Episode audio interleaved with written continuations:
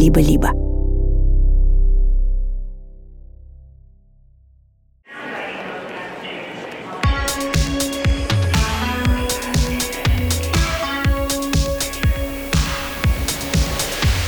Всем привет! Это Кира Кузьменко и подкаст «Собес» от студии «Либо-либо».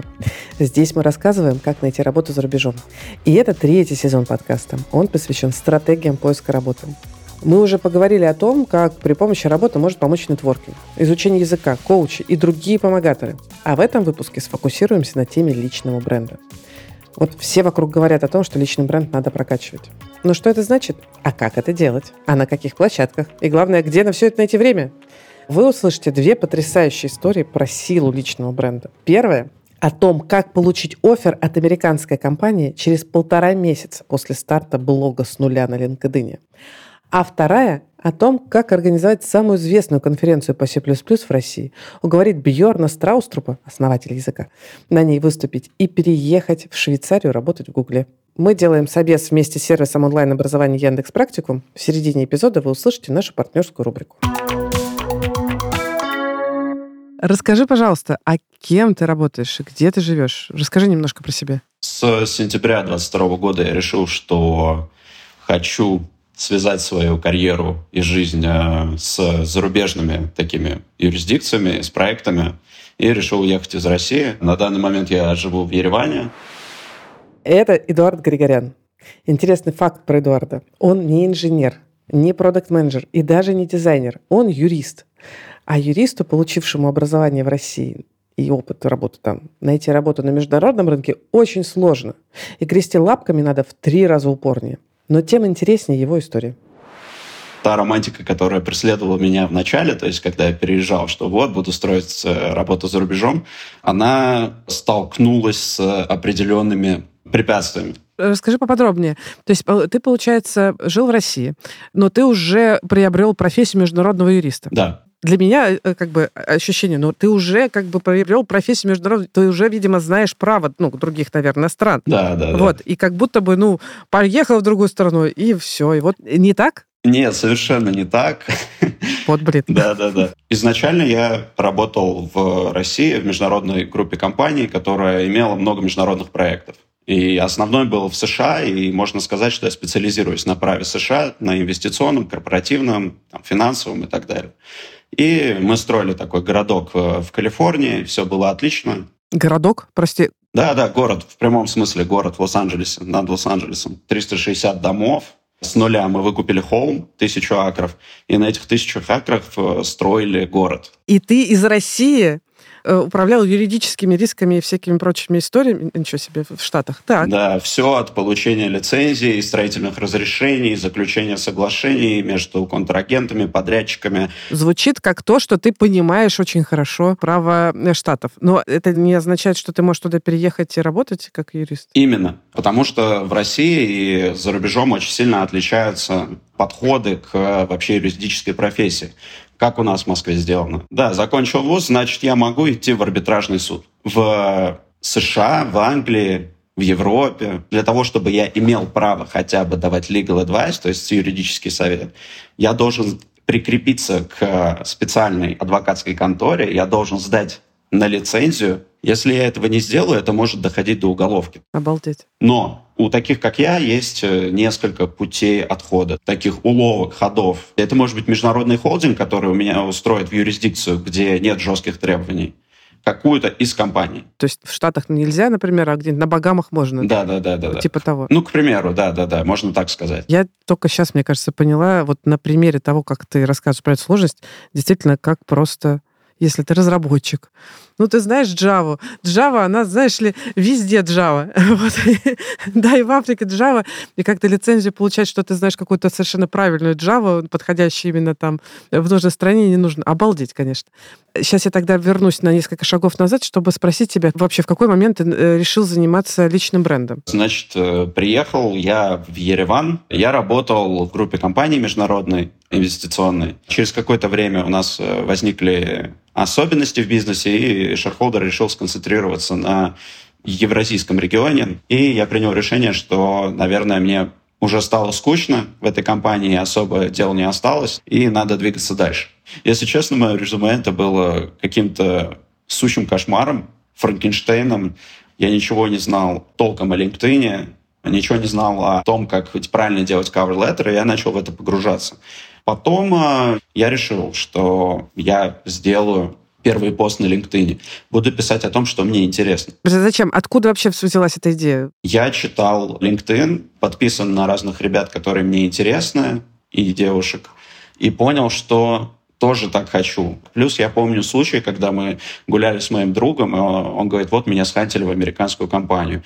Я говорю, как? Он говорит, мой начальник, непосредственный проект-менеджер, он вел LinkedIn очень активно. Его схантили в компанию побольше, а он меня с собой взял хвостом.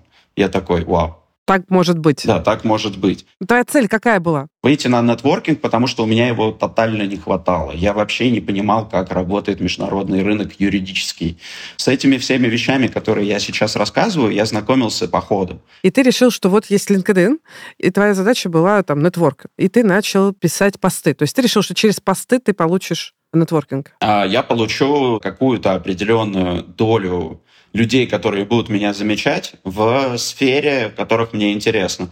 Это оунеры, это рекрутеры, это фаундеры, это просто юристы, такие же, как и я. Когда ты пишешь посты, очень важно добавлять людей в connections. То есть ты написал пост, и после этого добавляешь в connections? Да, добавляю людей в connections. То есть запросы ВКонтакте, по сути? Запросы ВКонтакте, да. То есть я добавляю определенный connections, но у меня четкая стратегия. Допустим, очень круто, наверное, нанимать только рекрутеров, как это пишут в гайдах, но рекрутеры не дают, значит, реакции. Это раз. Они не комментируют посты, они не ставят там лайки и так далее. Поэтому я балансирую. Я делаю обычно... Раньше было это 50% юристов добавляю из разных сфер, 50% рекрутеров. Поначалу вообще было около 80% юристов и потом рекрутеры. На данный момент я веду LinkedIn с июня месяца. Июнь, июль, август, сентябрь, октябрь, ноябрь. Мы с тобой в ноябре разговариваем. То есть 5 месяцев. Сколько у тебя было, когда ты начинал людей в коннекшенах? Сколько сейчас? Было, наверное, человек 20. Сейчас... 4000, наверное. 4000. То есть люди, которые целевые для тебя с точки зрения как бы твоей профессии. Я не добавляю проект-менеджеров, я не добавляю SMM-щиков, IT-шников, software-девелоперов и так далее. Я хочу обратить внимание на то, что интуитивно Эдуард очень верно подошел к нетворкингу и очень правильно понял, какая целевая аудитория должна быть у него на LinkedIn. То есть кто должен быть у него в первом круге. Есть такая штука, я ее называю стратегический треугольник найма. И давайте я попробую вам сейчас визуализировать этот треугольник. Представьте себе, пожалуйста, треугольник, только перевернутый. То есть сверху широкая часть, внизу узкая часть. Широкая часть – это значит, что у вас должно быть прям много людей в первом круге именно этой категории. Узкая часть – мало людей. Наверху, ближе всего к найму. Вот давайте представим, что над треугольником горит и мигает оффер. Ближе всего к офферу – это люди, которые принимают решения о найме. Кто эти люди? Это нанимающие менеджеры. То есть, если вы разработчик, ваш нанимающий менеджер может быть инжиниринг-менеджер или тим-лид, или head of development, или CTO.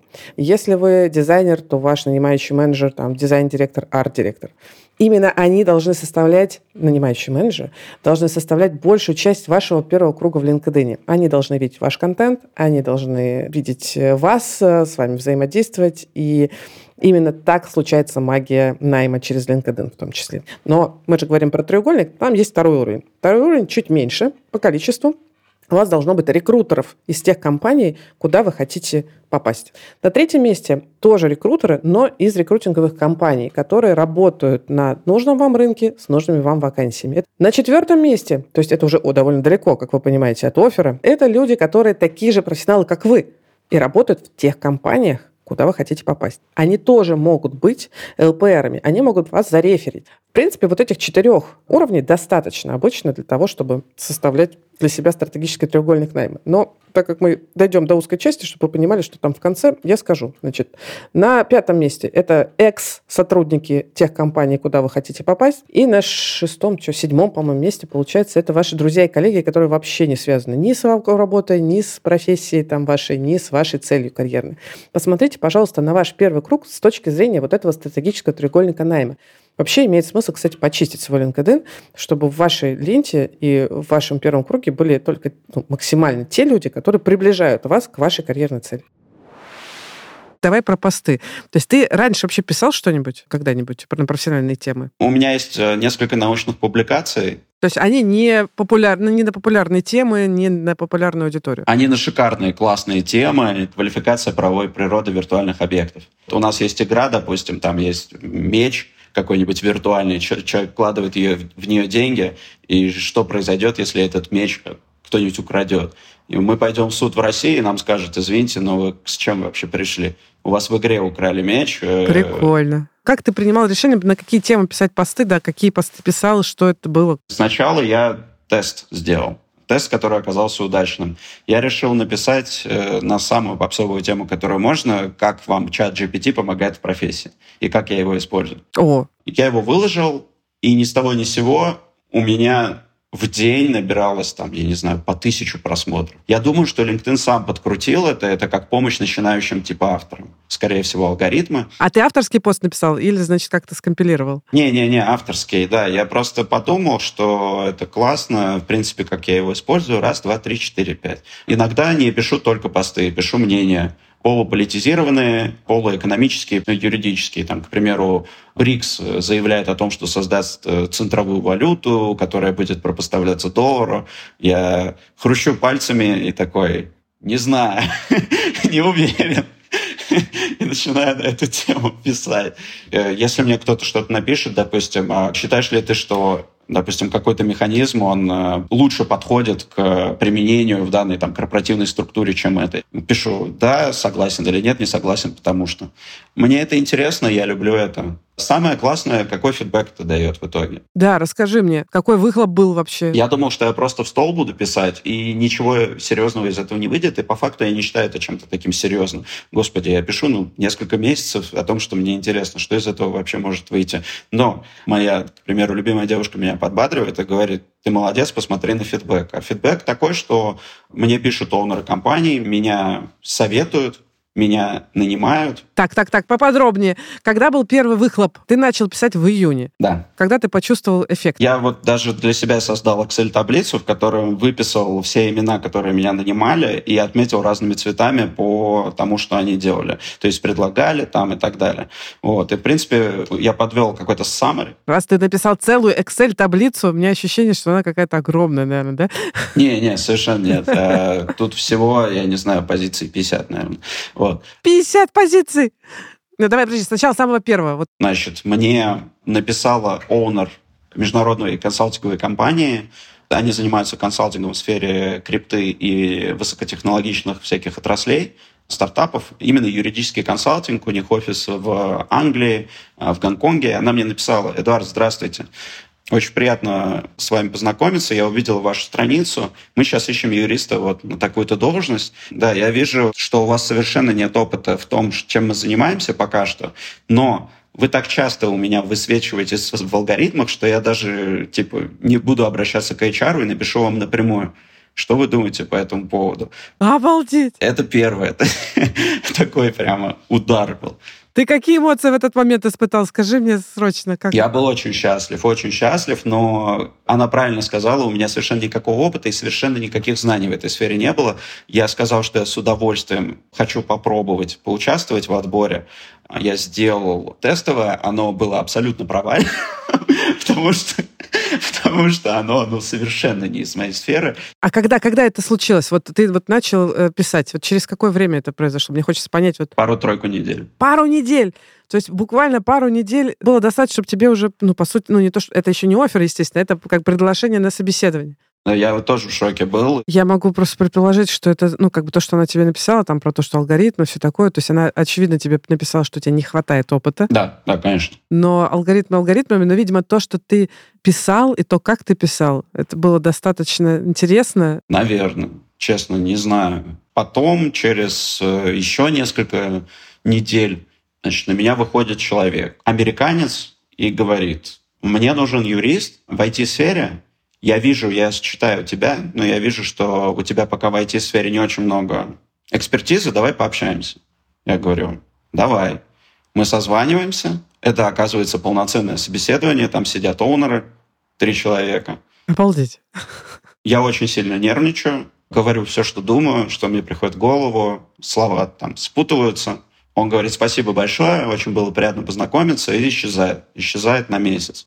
И этот человек появляется буквально через месяц и говорит: Эдуард, вот тебе джоб-оффер, давай работать. Да ладно? Это через 2 недели после моего увольнения. Соответственно, каким бы этот стартап ни был, он совершенно с нуля. Я соглашаюсь.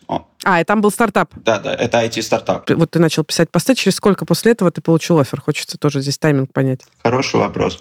Пусть будет 1,5 месяца. Ты начал писать посты. Я так понимаю, не один пост, а несколько уже написал. Несколько, да, наверное. Потом, значит, ты начал добавлять людей в первый круг себе целевых. Да, я начал добавлять целевых людей, все верно. И тебе через 2 недели уже написал первое, значит, предложение пособеседоваться, через еще какое-то время вот второе, и через 1,5 месяца после всего этого оффер. Обалдеть! И это при том, что у тебя опыта в IT не было, но ты уже попадаешь в IT как юрист. Окей, стартап, но тем не менее это уже IT. То есть... И причем в качестве CLO, Chief Legal Officer, то есть директор. Скажи, пожалуйста, а ты бросил вести LinkedIn или продолжаешь? Не, веду. Я сейчас в активном поиске. У нас просто особенность такая в стартапе. Оунер решил на паузу все поставить по конфиденциальным, по своим причинам. Я их знаю, но, наверное, некрасиво это все говорит.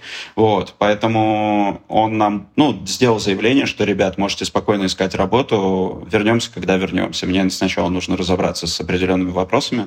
То есть ты сейчас опять в поиске? Тогда расскажи мне про LinkedIn твой. Много ли постов пишешь? Там, не знаю, сколько постов в неделю пишешь?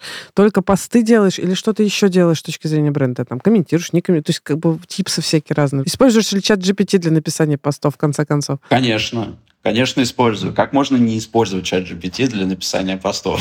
Это же вообще самая идеальная вещь, которую можно придумать. Да, сейчас расскажу. Это каждый день я делаю посты, иногда по 2. Каждый день? Да. А как-то ты заранее продумываешь темы, или вот они тебе приходят по вдохновению? Конечно, у меня есть определенные сферы интересов, и я выбираю какую-то отрасль из этой сферы интересов и начинаю ее деконструировать, то есть начинаю ее разбирать. Допустим, сделки, слияние и поглощение. Вроде классно, я могу написать там пост, что это такое, а давайте я лучше напишу про каждое соглашение, и про каждый вид, и про каждую особенность этих сделок, которые в США. Вчера я делал пост, допустим, про M&A filings. Это такие документы, которые нужно подавать при сделках, связанных с слиянием и поглощением. То есть ты такой ликбез на тему пишешь, да? Обязательно. Это всегда ликбез, и желательно простыми словами, и чтобы четко все было. Скажи мне, пожалуйста, а сколько у тебя уходит времени? Потому что, конечно, на создание контента, вообще на всю вот эту историю, потому что, конечно, когда я разговариваю про такого рода вещи с знакомыми или, там, опять же, с айтишниками, с любыми вообще профессионалами, они говорят, где мне взять столько времени? Я либо профессионал, значит, и там разбираюсь в своей профессии, либо я посты пишу, или там, не знаю, участвую где-нибудь. Как будто бы это много... Это правда много времени, я так считаю, по себе сужу. Но расскажи, как это у тебя работает. Вдруг у тебя есть свои тоже какие-то типсы. Я стараюсь как можно сильнее все это сокращать. Сколько примерно? В день, в неделю, да, сколько ты тратишь? Час в день выходит. Я делаю ресерч, ищу в Гугле, в первоисточниках, то есть закон. Я делаю ресерч примерно на 3 страницы, вордовского файла, да, там, к примеру, 12 шрифтом, и накидываю 1, 2, 3, 4, 5, что я хочу из этого сделать, потом все выделяю, вставляю в чат GPT и пишу make a breakdown of this post, то есть или make the guide, и, соответственно, чат GPT разбивает основные идеи, все это сокращает очень сильно, потом я еще раз копирую, вставляю в чат GPT и говорю now design it for LinkedIn. И тут начинается, как у нас говорят в России, зашквар, эти ракеточки, огонечки, это, конечно... Ты экономишь кучу времени на редактуре за счет чат GPT и сразу на английском же пишешь. Абсолютно, я вообще его не трачу, абсолютно. Не, я в английском, конечно, я работаю на английском, я пишу на английском, говорю. Огонь. А ты все равно как-то финально, он тебе выдал уже адаптированный под LinkedIn пост, ты как-то еще финально его редачишь сам уже? Да, я чуть-чуть, я просто делаю... Понятно, что я могу не согласиться с чатом. Допустим, он мне выдал какую-то версию, которая, мне не нравится. Мне не нравится, как он основные идеи выделил или разбивку. Я его правлю, я пишу please, emphasize your attention on One, two, three, four, five. Сейчас я жду ответа Я вот сейчас 1,5 месяца как ищу работу. Значит, я сейчас прошел все этапы собеседования. На меня просто вышел, значит, международный рекрутер и сказал, что в Силиконовой долине есть группа стартапов, объединенная головной организацией, и предложил поучаствовать мне в отборе. Я поучаствовал, прошел все этапы, и вот сейчас жду оффер. Очень надеюсь, что получится. Прям молюсь. Также мы созвонились на прошлой неделе с человеком. Он оунер, учредитель тоже группы компаний. Он сказал, мне понравился ваш пост про reverse merger. И, в принципе, это тот механизм, который я хочу сейчас у себя применить в бизнесе. Давайте созвонимся, пообщаемся. Мы пообщались. Обалдеть. Мне сейчас прислал огромное письмо, в котором описывает свои бизнес-инициативы, как он это видит и на каких границах мы, в принципе, могли бы сотрудничать потенциально. Спрашивать меня про визу и так далее. Я не могу не спросить тебя. Скажи мне, пожалуйста, ты сейчас... все, что ты рассказываешь сейчас, вот буквально все, что ты мне рассказывала про любой какой-то нетворк или разговор с работодателем, это все были входящие, я слышу. Входящие... Это не исходящие, да. Это все входящие, конечно. Ты, по сути, предъявляешь себя рынку, ты пишешь что-то, и люди сами тебя находят, сами тебя пишут. Потрясающе. Нет, бывает такое, что я пишу международным каким-то рекрутерам или ребятам с российскими корнями, которые в международных организациях, типа, здравствуйте, давайте сотрудничать. Они говорят, давайте. Я им скидываю свой CV, CL, они его принимают к себе, я подписываю соглашение специально о обработке персональных данных, и мы работаем. Очень круто, спасибо тебе большое. Столько полезных советов. Спасибо, да, вам спасибо. Очень много вдохновения, если честно. Мне супер понравилась твоя история. Спасибо. Буду теперь всем давать ее слушать, тем, кто сомневается, что это работает, что личный бренд работает. Вот буквально. Ага, я тоже до сих пор сомневаюсь, если честно, но это все... Синдром, наверное, какой-то вот такого самозванца. Но про блог все-таки свой. Ты планируешь его продолжать вести? Конечно, да. Планирую его вести, потому что люблю это дело. Не потому что я думаю о работе. А мне кажется, это очень важно.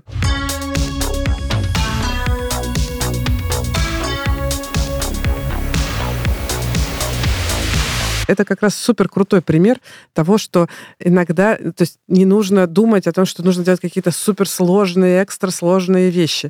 Эдуард наш нашел способ в текст перекладывать то, что ему самому интересно. То есть он, не знаю, не прыгает выше головы, он, не знаю, не делает из себя того, кем он не является. И дальше то, что происходит, это, естественное следствие. Вот прям естественное следствие. Ты начинаешь чуть-чуть выделяться на фоне других, и ты начинаешь получать профит. LinkedIn — это как раз действительно социальная сеть, и там нужно писать посты и так далее. Но люди в LinkedIn пишут посты иногда как в Одноклассниках. Там огромное количество постов с очень странными, вообще непрофессиональными темами. LinkedIn — это профессиональная соцсеть, которую хорошо бы использовать, как вот, например, нам рассказывает Эдуард. Люди там пишут про что угодно. Там, может быть, ярмарка хвастовства. Кто-то начинает писать, выкладывать мемы просто. Да, наверное, тоже полезно.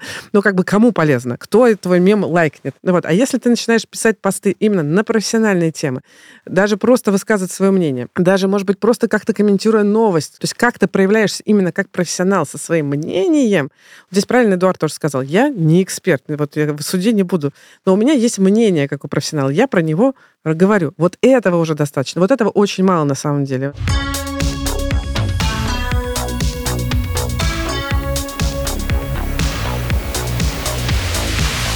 А что о развитии личного бренда думает наш партнер Яндекс.Практику, мы сейчас узнаем у Ани Смирновой из их карьерного центра.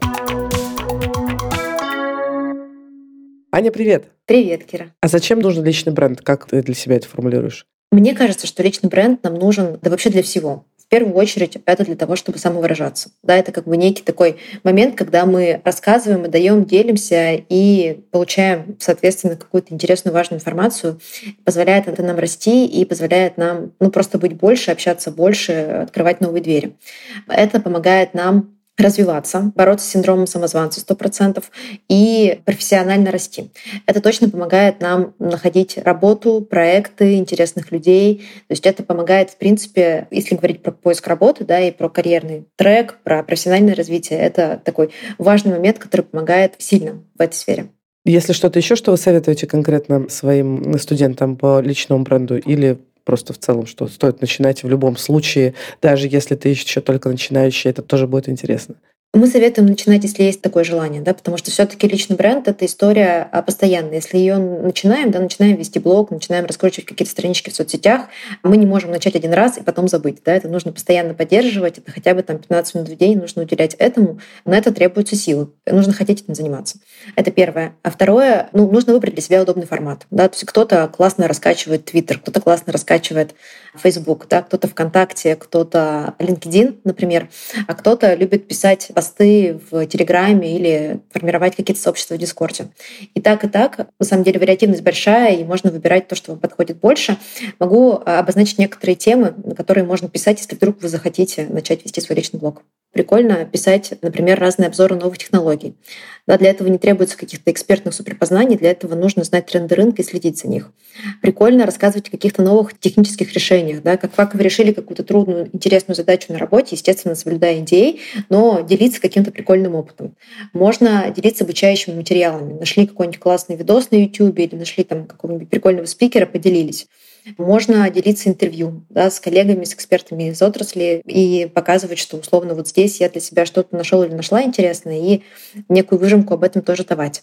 Можно делиться любыми полезными ресурсами, там, материалами, книгами, подкастами, чем угодно, с другими, и это тоже супер может быть важно и интересно. Класс, да. Здесь главное не бояться и пробовать то, что кажется интересным, от чего прет. Супер. Спасибо тебе большое. Подробности о том, какие именно навыки могут освоить продвинутые IT-специалисты в практикуме, можно изучить по ссылке в описании эпизода.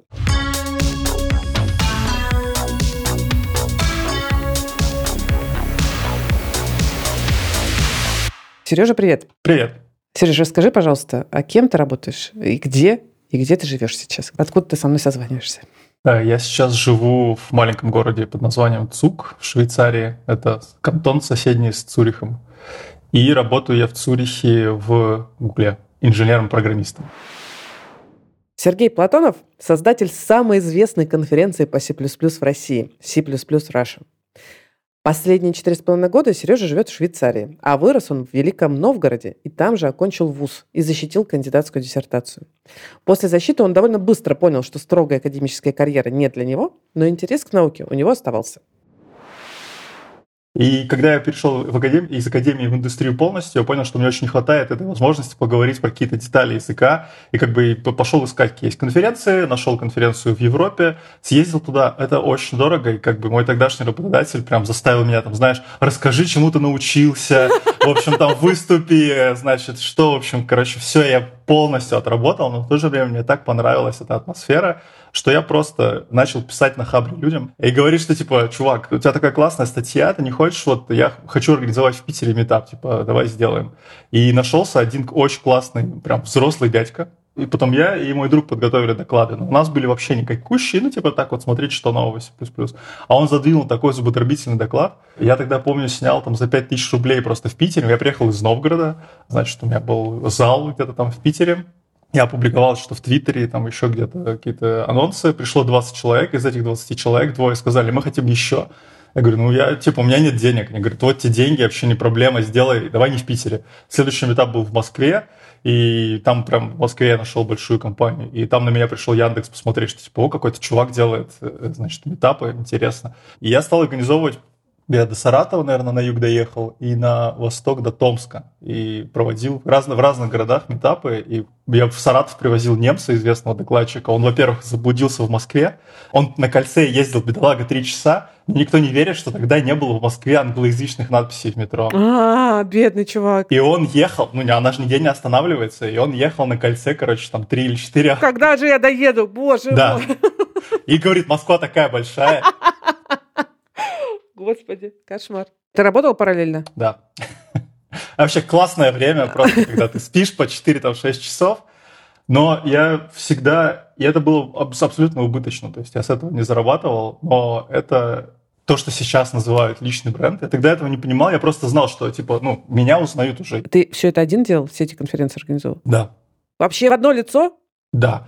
У меня были волонтеры, у меня были помощники. Я, конечно, я очень много аутсорсил, что мог.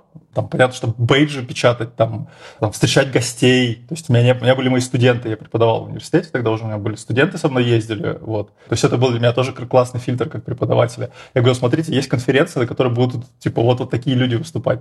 Вы можете сюда бесплатно поехать, я вам даже оплачу жилье, например, ну или дорогу. Там. Угу. И как бы не все ехали. После 2 десятков проведенных митапах в разных городах Сережа понял, что у него есть ресурсы, понимание, как же организовать большую конференцию. Первая C++ Russia состоялась в 2015 году в Москве. Возвращаясь к этим всем митапам, я просто на митапах постепенно собрал базу. Я увидел, что люди хотят пользовательскую базу, да. То есть они заинтересованы, им надо. Да. У меня был уже как бы список контактов, которыми я мог, там, наверное, сотни людей реально. То есть на каждый митап у меня приходило 80-120 человек. То есть и это просто с нуля, да. То есть вот я написал, что типа, мы теперь едем в Новосибирск. В Новосибирск приходит там 100... Фигакс, пришло 100 человек. 120 человек, да. И потом я по всем этим базам написал, что, типа, чуваки, мы проводим конференцию, было очень страшно, я снимал тоже, как бы, там еще штука же, что ты заключаешь договор. То есть платную? Митап был бесплатный, да? А это платная уже конференция? Ну, потому что, да, опять же, платная, но я делал в ноль, реально. То есть вот я считал, что вот столько будет человек, сколько нужно, чтобы оплатить докладчикам, я там, типа, 10 иностранных, я привез очень крутых ребят. Как ты это сделал? Сейчас, извини, как ты их... Но я открывал YouTube, смотрел доклад, который мне нравится, там были ссылки на слайды или сразу контакты, и писал «Hi, Sean, my name is Sergey, I'm from Russia, I'm organizing C++ conference for Russian C++ community». И, кстати, топовые чуваки, они почти всегда отвечают. То есть я в какой-то момент вот так на голубом глазу написал Бьерну Страуструпу, который создатель C++. Бьерну Страуструпу. Так. Да, но он только виртуально у нас выступал, потому что когда мы до него уже... Виртуально выступал Страуструп, господи, это как будто боженьку позвать, ей-богу. На конференции такое ощущение. Обалдеть. Вот, и есть докладчики, которые вроде, как бы они вообще топовые, но они не так известны, по крайней мере, как минимум снаружи сообщества плюсового, вот. Но если ты с ними коннектишься на LinkedIn, то это очень сильно дает буст. И просто коннекшн с этим человеком дает тебе там прирост от, не знаю, просмотров или что. В общем, начинали писать рекрутеры там вначале, если ты только законнектился, то они пишут там по 10 в день, потом через месяц по 5 в день, и так постепенно это спадает. Поэтому можно так... То есть звезда в узком, значит, мире добавляет тебя в LinkedIn, и это как бустит твой профиль. Очень сильно. Рекрутеры начинают видеть, эта звезда дружит с этим чуваком, наверное, ты тоже звезда, напишу-ка я тебе и познакомлюсь. Ну, я не знаю, как это работает, я думаю, может быть, это в поисках, просто сам LinkedIn как-то, я не специалист. Окей. Okay. Вот. Но то, что это помогает, это прям вообще... Менялась ли у тебя, не знаю, должность, зарплата, хантили тебя, вот пока ты еще не уехал, как-то изменялась ли ситуация у тебя именно в карьере? Да, меня хантили постоянно, то есть в какой-то момент меня стали звать в Яндекс, ну вот как раз, скорее всего, потому что вот, точнее, я откликнулся в Яндекс, скажем так, меня звали постоянно в разные компании, но я видел, что это просто из-за того, что вот я коннекчусь с людьми. То есть тебя позвали, ты в этот раз ты ответил, да, давайте поговорим. Да, именно так. Я уже как раз к работе в Яндексе, я, по-моему, в 2018 году начал работать, я уже 5 лет занимался, и в целом я уже достаточно серьезно рефлексировал насчет того, что я делаю и чего я хочу. И я не считал, что личный бренд – это прям какой-то карьерный двигатель. Мне это нравится, и я чувствую, что это как бы приносит нематериальное очень часто, хотя иногда и материальное. На вознаграждение, да, какой-то вот этот фидбэк есть. И на самом деле в Швейцарию я переехал именно благодаря конференции и благодаря личным связям. О, расскажи. Значит, я приехал в Гугл собеседоваться в Цюрих, и мне очень понравилась Швейцария. Но Гугл мне прям сразу сказал, нет, чувак, я как раз Гугл не прошел и просто выложил в соцсетях фоточку из серии того, что как же здесь круто. Ну, в общем, что Цюрих, там красиво, там, не знаю, чистая вода, в общем, все. И мне товарищ мой, с которым мы подружились, он докладчик на конференциях постоянно, из Сербии, пишет. Ты знаешь, у меня, значит, в общем, там все Санта-Барбара, значит, там одногруппник моей сестры, когда он учился в Цюрихе, она училась в Цюрихе, у них стартап, они ищут, значит, кого-то, программиста C++, типа, не хочешь попробовать? Я говорю, конечно, хочу. И это была моя первая работа здесь. Просто фоточка в соцсетях, да, и знакомый докладчик. Знакомый докладчик, то есть тот, которого ты звал когда-то на конференцию? Да, ну не просто звал, да, мы прям подружились с ним, то есть у нас... Подружились. Такое теплое отношение дружеское. Надо сказать, что несмотря на то, что по приезду в Швейцарию Сережа не прошел собеседование в Google, тем не менее, спустя несколько лет он все-таки оказался там, и на новое собеседование он, конечно же, попал благодаря референсу от знакомого из Гугла. Что сейчас у тебя с твоими конференциями, этапами происходит, если они сейчас? Сейчас, я когда уезжал из России в 2019 году, мы договорились с Jug.ru. Jug.ru – это ребята, которые профессионально организуют крупнейшие в России конференции для айтишников. Они взяли конференцию. Я на самом деле очень счастлив, что так произошло, потому что я бы через пандемию ее не вывез. Ну, плюс я перестал вывозить, она становилась огромной. На последней было 850 человек. Ого. Ну, и в какой-то момент я думаю, что вот сейчас кому-нибудь из них сердцем плохо, как бы, а у меня тут вроде есть врач, но там, в общем, да, сложно, все сложнее и сложнее, конечно, становилось. Я тебя поняла. А сейчас, кстати, вот ты переехал в Швейцарию, живешь там, ты сейчас что-то делаешь такое, связанное с митапами, конференциями, какие-то еще вещи? Я долго собирался и раскачивался, но вот сейчас 7 декабря первый митапчик там будет. Опять же, это уже не с нуля, я просто написал ребятам прям. Кто-то из них, вот один из них прям начинал и вырос в нашем сообществе. То есть он как раз для него комьюнити было как катапульта. Он сделал доклады, выступал на конференциях, и сейчас залетел, ну как бы уже давно залетел в Гугл. То есть понятно, он как раз из талантливых очень ребят. Но и я видел, что он использует. И я был счастлив как раз то, что я даю площадку людям, чтобы они могли вот как бы себя прокачивать и расти, и как раз личный бренд свой. То есть я слышу, что для тебя конференция – это что-то просто базовое, которое ты будешь делать вне зависимости от того, что у тебя происходит в жизни. То есть в целом… Видимо, да. Это часть твоей самореализации, такое ощущение. Круто, я поняла. Еще хотела задать вопрос, он немножко, может быть, в сторону, но мне все равно важно проговорить. Знаешь, есть такое мнение у некоторых людей о том, что, знаете что, либо личный бренд человек делает, либо работает нормально. Что ты про это думаешь? Ну, тут, не знаю, только вопрос доверия. Я стараюсь, чтобы моя вот эта деятельность, она либо была согласована, то есть как бы как раз компания всегда в курсе того, что я делаю. И часто компания заинтересована в этом, потому что это еще один инструмент для них, для пиара. Я хочу, наверное, самый последний вопрос задать. Стоит ли вообще заниматься прокачкой личного бренда через конференции? Посоветуешь ли ты это кому-то еще? Или это, вот, знаешь, не всем подходит, на твой взгляд? Каждый, наверное, сам. То, что, к сожалению, вот эта штука, когда ты сам должен понимать, что тебе ближе. Если, вот я точно знаю, что я, например, не смогу сделать суперглубокий доклад и там подготовить его. Зато я смогу организовать конференцию, класс, на которой я точно выберу. Вот ты, вот этот человек, они нужны, и тогда будет тематическая хорошая конференция, когда люди, значит, придут. Я считаю, что если как бы конференции можно рассматривать как инструмент, конечно же, вот этого личного бренда, и нужно. Можно просто выступать, но это работа. Как и с организацией конференции, как и с докладами. Один доклад – это не личный бренд. Так же, как одно там спонсорство конференции – это не пиар для компании. То есть нужно постоянное присутствие, нужно постоянные доклады, постоянное какое-то участие в комьюнити. И тогда, да, это личный бренд, тогда ты уже… Начинает работать. Да. Угу.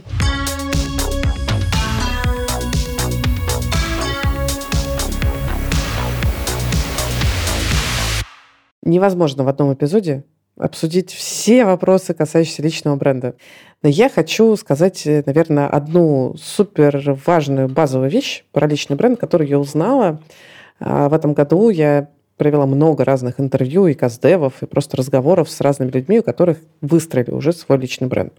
И вот они, все эти люди, как и Сергей, как и Эдуард из нашего эпизода, отвечая на мой вопрос, где ты берешь столько времени на то, чтобы делать этот контент или как-то там по-другому проявляться, они говорили о том, что, знаете что, они говорили, что они и так это делали до того, как начали как-то проявляться наружу, и они все говорили о том, что они делают только то, что им искренне интересно самим, причем всем интересно разное. Вот смотрите, получается, что Сереже было интересно собираться с профессионалами и разговаривать про C++. Из этого выросли какие-то сначала митапы, а потом огромная конференция. Эдуарду было интересно разбираться в том, как устроены какие-то юридические аспекты, связанные с IT. Он копает, пишет 3 листа выводов и из этого делает ликбез, статью.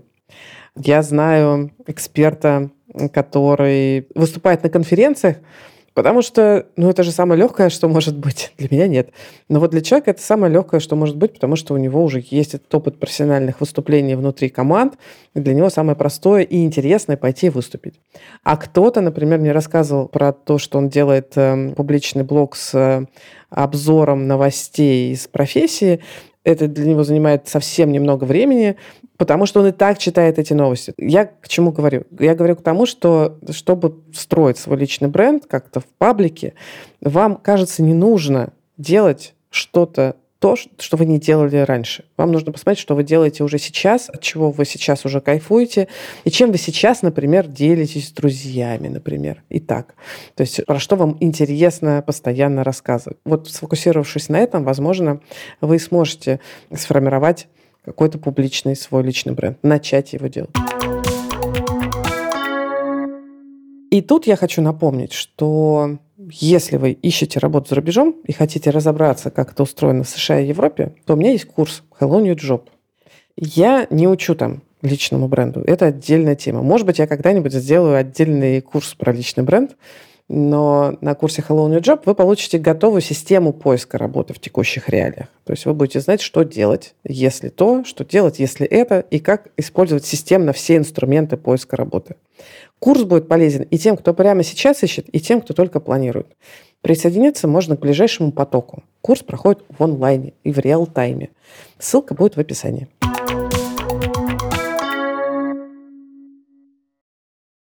Дорогие слушатели, очень хочу вам порекомендовать бонусный эпизод подкаста «Конкуренты», который выходит в студии «Либо-либо». Это крутой эпизод про основателя Airbnb и долларового миллиардера Брайана Чески. Эпизод доступен по подписке «Либо-либо плюс». Подробности ищите в описании выпуска. Друзья, у «Либо-либо» есть подписка, но, возможно, вы не знаете, что первые 2 недели и только в Apple подкастах можно совершенно бесплатно слушать бонусные эпизоды ваших любимых подкастов и подкаст-студия со всеми секретами о нашей работе. Если Apple подкасты вам не подходят, приходите в закрытый телеграм-канал «Либо-либо», там тоже все это есть. Ссылки в описании. И помните, что подписка – это лучший способ нас поддержать. Спасибо. Это подкаст студии «Либо-либо». Мы его сделали вместе с сервисом онлайн-образования «Яндекс.Практикум». Меня зовут Кира Кузьменко. Над эпизодом работали редакторка Полина Агаркова, продюсер Данил Астопов, звукорежиссер Сергей Христолюбов. А за джингл спасибо Диме Минпорну.